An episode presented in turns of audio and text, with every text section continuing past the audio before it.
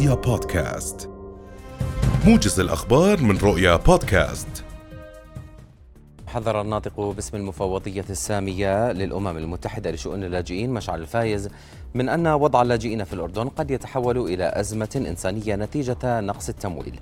وقال الفايز لرؤيا أنه ينقص المفوضية 34 مليون دولار لتقديم خدماتها الأساسية للاجئين حتى نهاية العام. مناشدا الجهات المانحة بضرورة الإسراع في ضخ التمويل اللازم حتى لا تنقطع أي خدمة أساسية عن اللاجئين في الأردن.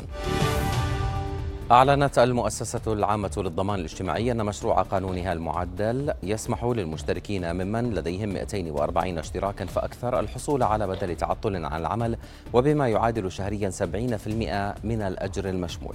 وقالت المؤسسة أن بدل التعطل ممن لديهم 240 اشتراكا ستكون غير محددة المدة وسيستمر صرفه شريطة عدم تجاوز رصيد المشترك المدين في حساب التعطل عن 8% من مجموع أجوره المشمولة في الضمان. الاجتماعي.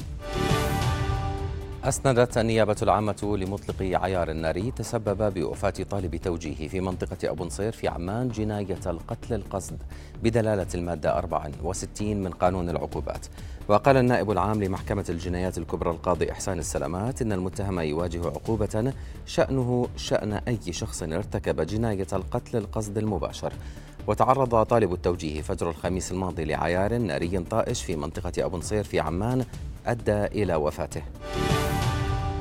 اقتحم عشرات المستوطنين المتطرفين صباح اليوم المسجد الأقصى المبارك من جهة باب المغاربة بحماية مشددة من قوات الاحتلال الإسرائيلي.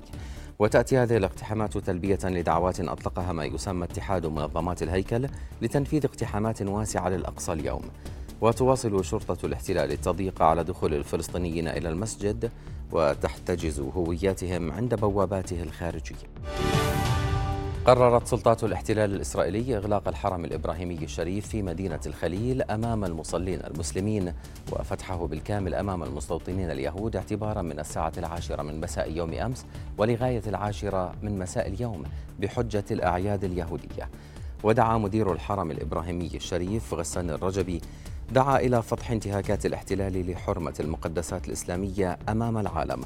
وأضاف في حديثه لأخبار السابعة أن هناك دعوات لإقامة صلاة الفجر العظيم يوم الجمعة في الحرم بعد انتهاء إغلاقه لتكون رسالة للاحتلال بأنه لن يثني الفلسطينيين عن حقهم. بعد ستة أشهر من الحرب في أوكرانيا بدأت أسعار القمح والذرة تعود إلى ما كانت عليه قبل بداية الحرب. وارتفعت أسعار القمح إلى نحو 440 يورو للطن في السوق الأوروبية منتصف أيار الماضي وهو ضعف ما كانت عليه الصيف الماضي. فيما كانت التجارة شبه متوقفة في البحر الأسود لكن في آب الحالي انخفضت الأسعار إلى 330 يورو للطن.